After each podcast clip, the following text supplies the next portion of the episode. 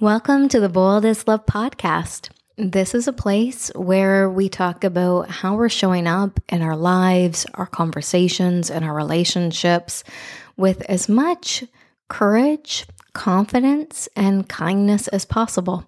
This is where we talk about how we're taking responsibility for what is on our side of the fence and the parts of our own functioning and our lives and our habits that we need to tidy up and get into better alignment with who we want to be and how we want to move through the world. And where we also untangle from old patterns of codependency, overfunctioning, and taking too much responsibility for what's actually other people's stuff. So, thank you so much for being here. I'm your host, April Boyd. I'm a social worker, psychotherapist, coach, breathwork facilitator, and I want to share with you today a few of the lessons that really came up for me in 2022. Some of those were lessons that, you know, I was kind of working out. Some of those were lessons that I saw that, you know, I've really embodied it and integrated it at this point in my life. And I'm also sharing with you a few of my face plants, a few of the areas and events where I really missed the mark. And I'm sharing all of this with you because one, if you've known me for a while, you know I love the New Year time as a really powerful time to check in, to do that year in review and take a look at you know, where are you right now and how did you get here? And what do you need? Present tense.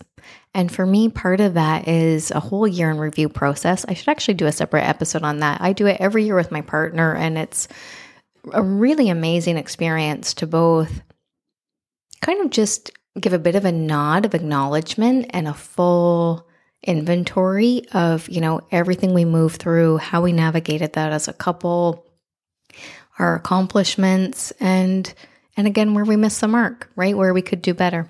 And I think there's just so much power in these these moments of pause, right? We can get so busy and just really jump ahead to the next thing, the next thing that needs our attention, the next things on our to-do list. But I really believe that there's so much power and value in taking a moment to just step back and look at the whole picture. So, for me, when I do that, here's a few of the lessons that have come up for me that I want to share with you here.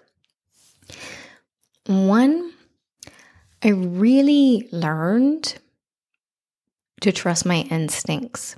And I feel like I've had, you know, a million lessons on this over the years, but I feel like I'm putting it into practice in a whole new level where my level of self trust is, you know, on fire these days because I've been through enough things where you know you you've had that inkling or I've had that inkling in my stomach that something was off but I went ahead with it anyways right? Or I knew that somebody was not good for me but I continued to invest in that relationship anyways right? And we get all of these lessons of you know how our own system speaks to us, how our body speaks to us, how our intuition speaks to us to, you know, let us know what's good for us and what's not, if we're on track with who we really are and when we're not. But, you know, when I look back over the year, past year, one of the things I really notice is I'm putting that into action much faster than I used to. And so, you know, an example of that is, you know, I meet a new potential friend, a new potential acquaintance, and then I see those red flags pop up that, you know, show me that this relationship is not going to be good for me. In the past, the old April might have continued to hang out with that person because, you know, they're connected to my partner circle or because, you know, they have other really redeeming and wonderful qualities. And April these days really I know what I know. I know what I know.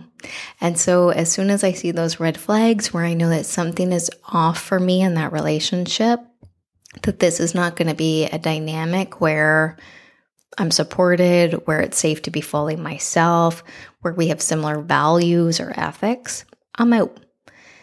And you know, part of that has also been really learning to trust my own instincts in where I'm putting my time and energy, what work projects I'm taking on.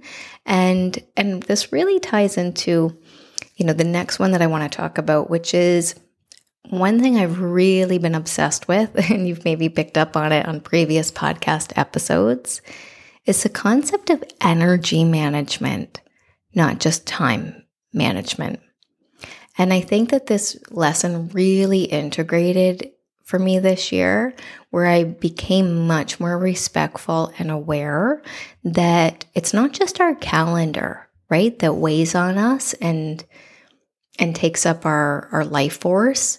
It's the energy of how much goes into those few hours as well, right? So if I go out for dinner with somebody, that might just be like four hours of my time, but if it's been, you know, an interaction that doesn't feel good, if it's been a hard conversation, if it's been, you know, a, a social connection that I don't totally jive with, there's going to be an energy requirement that comes after as I'm processing what has happened, as I'm trying to make sense of, you know, some of the dynamics there. As, you know, and some people call this overthinking. I don't necessarily think it is. I think it can cross over to a point where you know, we're going over the same material over and over again. But I think there's such value and also an escapability of, you know, doing that reflection time. If you're somebody that likes to move through the world in a self aware and conscious way, it takes time and energy to process the events to process what emotions came up for you, to process, you know, the triggers, to process what part of this was me and my stuff and what part of that was them. And all of that is not just time, it is energy. So I've definitely changed how I look at my calendar, how I plan my day, how I move through my schedule and my week with a lot of healthy acknowledgement that we're not just tracking hours I'm paying attention to where is my energy level and how is it impacted by everything that's on my calendar because none of those things are neutral. The next thing that I want to offer as a lesson learned, and this is a big one, and it's not new for me. This lesson is that life is fleeting. As you maybe know, uh, my father had passed away this past summer, and it was sudden and unexpected. And again, I feel like life just continues to put this lesson on the table for me that we can't take for granted our time here, our relationships here, our life here. And after the loss of my daughter, uh, which was in 2014, I, I became very acutely aware of my own mortality and everybody else's mortality and the fragility of that, you know, really around that time. And and it changed the way I move through my life in a lot of ways. And one of the ways was this. I really filtered things through all my decisions and actions based on would I have regrets about this? So even before my father passed, one of the last times I saw him, we had a hard conversation. And I remember during that conversation thinking to myself, if this was the last time I saw my father, would I be okay with continuing with how this is going? Right? Would I be okay with what I'm bringing into the room here? And the answer for me was yes. And I'm so grateful that I had that thought because otherwise that could potentially be something, you know, that weighs on me now. And instead, it was aligned action, right? I was choosing to have this conversation, not just out of reactivity, but out of a clear decision to move in a certain direction with him. And this idea that life is fleeting it's just the basic truth of it, isn't it? So I want to encourage you to just check in what would you regret not doing if somehow your time was up much sooner than we could have ever anticipated, or the people around you, their time was up for some unexpected reason? Are there conversations that you would regret not having? Is there action that you would regret not taking? This life is brief at the best of times, and none of us really know how much of it we're working with, right? It's these strange uh, realities that hit my system in these times when I'm lose people I care about. And I'm confronted with this really big universal truth. None of us know how long we're here for. So, while that can be dark and heavy, uh, Candy Chang, Chang has this uh, TED talk that I really love where she talks about how thinking about death clarifies your life, right? It can be dark and it's heavy, but man, is it ever a beam of light shining truth on so many things. Are you living how you want to live? Are you with the people that mean the most to you? What would you regret not doing? The next lesson that I really took out of 2022 is our environment matters. We can't outperform our environment. We can't override that. And and I think that this is important to recognize because it's so personal and yet political at the same time, right? And on the personal level, if you're in a situation, whether that's a toxic workplace, a bad relationship, a neighborhood where you don't feel safe, right? If you're in these kinds of settings, hanging out with, let's say, friends you've been friends with for a really long time, but you they don't actually support you in the life you're trying to build, right? When you're in all of these kinds of environments, there's a really big cost for the system. When we circle back to this idea of energy, not just time, these environments that don't support the life that you're trying to live, hold us back. That's just the basic truth of it.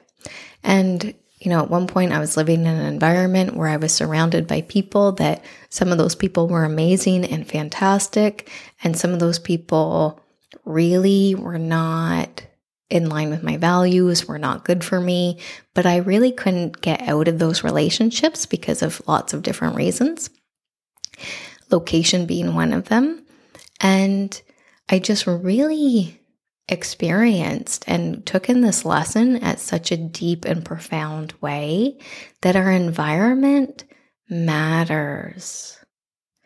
So, if there's a move that you need to make, if there's a relationship that you need to reevaluate, if there's a workplace that you need to possibly step out of to protect your own emotional well being, things like, you know, when I look at my own self, since moving to where I am now, the amount of lightness that I experience is like off the charts.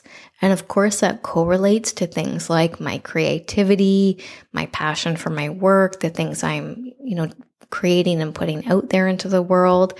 I didn't have the energy to do that when I was in an environment that took a lot of brain space and really didn't support or connect with who I am, right? Or what I want to be about. So just check in. Where are you spending time? Who are you spending time with? And what needs to shift? We all need to feel like we belong. It's a basic human need. We need to feel like it's safe to be who you are.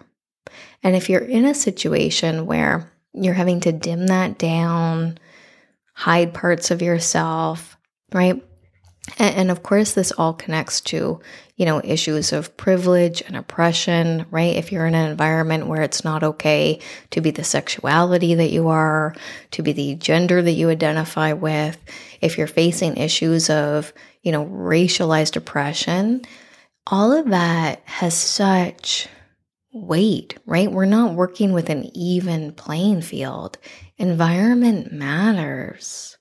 And if you're having to combat, you know, so many messages to your system that somehow say that you're not okay, that you're not enough, that you're not right the way that you are, that is such a huge amount of emotional and energetic bandwidth that it takes to process that and manage it. So, we obviously don't have control over our full environment and the full political landscape around us and the people who benefit, you know, from oppression and those kinds of dynamics. But check in on where and how you can shift things in your own environment that match the life that you're trying to build for yourself. On a very practical level, that's, you know, one of my goals this week is to actually like shift around my office a bit because it all matters. It is like we are in a reciprocal relationship with everything that we have contact with. So when I'm in a room that feels like it has clutter, that, you know, feels like it's like not laid out in the best possible way, there's an energy drain that happens with that, right? Because think about it as like flow. If your energy is just free to flow, oh, the momentum just gets to build and build and build and build. When you're in an environment or a situation where things are off, where things, you know, whether that's practical things like, you know, I've got these big poster boards in my office and, you know, there's cushions from the patio set that's outside my door in here because of the rain, right? When there's just these things that kind of shouldn't be there, and start to be off, right? It's just things that are off. It's like catches on your energy. You know, when you like catch your nail on like a piece of your fabric on your sweater that you're wearing, right? And for just that moment, there's like that tug. It's like that, but for our energy. So, where we can, we want to just keep things light, tidy, easy. And I think what most of us do, what we're often kind of conditioned to do, is to conclude that the problem is just us, right? So if I'm in, and I've certainly been guilty of this, I remember working in an incredibly toxic, it was so dysfunctional. I could write a whole book about this. I won't, but I could write a whole book about this situation because it was so messed up. And you know, this workplace where it had all of these dynamics that none of them initially were like 10 out of 10 bad, right? None of it initially was like absolutely unbearable. But there was a lot of stuff that was happening that was like weird and confusing or frustrating or just off. And I did what I think most of us did, which is that I really looked at how can I make this better? What do I need to change about how I'm doing things that will make this flow easier? Right? Maybe I'm being to insert whatever possible self criticism, you know, that we can come up with into that space. Right? If I can somehow just adapt, be more flexible, be more whatever it is that they seem to want of us, right? Then maybe this can work. And well, it's good to do that check in, right? That kind of once over of like, hmm, is there something here that would benefit me to change or adapt? Right? Is there a part of me that's being called to grow or evolve here? But the question is, is it calling you to grow in a way that feels good? In a way that you actually want to grow? Or are you just getting the message that it's not okay to be who you are? So there was like a thousand things that were super dysfunctional in this environment. But just like one of the like smallest examples was I used to go for walks on my lunch break. And really my boss let me know that that was not actually the proper thing to do. I should be, you know, socializing with my colleagues during that time. And while of course there's benefit to like socializing with my colleagues, as an introvert who's in conversation with people all day, right? Because that's the work that I do as a therapist and coach, and I love that work so much. But one of the things that, you know, I really value is like going for a walk just to like refresh my own mental screen, right? Just to kind of restore my own social battery so that I can come back into the day and do some really great work with some really great clients. And instead, you know, my boss basically was giving me the message that it's not really okay that I am who I am. That is messed up, right? It's one thing to say, you know, you're not connecting with these group of people at all, and that's a problem. But like, I was connecting with them. I was like investing time in those relationships. What I wasn't doing is being exactly like how my boss wanted me to be in every given moment. That's not supportive right? That's not leadership, that's dominance and fear mongering, right? And this is what I want you to think about. Just for a moment, what if we said that the problem is not you, that the goal is not that you need to contort yourself better, shape shift better, change who you are? What if you just need an environment that supports you in a better way? So that is what I would love for you to think about today. Oh yeah, and I was going to share my face plants, but I think I'm going to leave it as as just this for today and I will do that as another time because I feel like this is a lot to think through and to digest. And as you're doing that, what were your lessons learned? Maybe take a moment to get out a piece of paper and a journal when it's safe for you to do that and just write out what did you learn this last year? What lessons are you taking with you? I would love to hear your answers. Feel free to email me or message me. I'm on Instagram at with love April, and I will see you next time. Take care.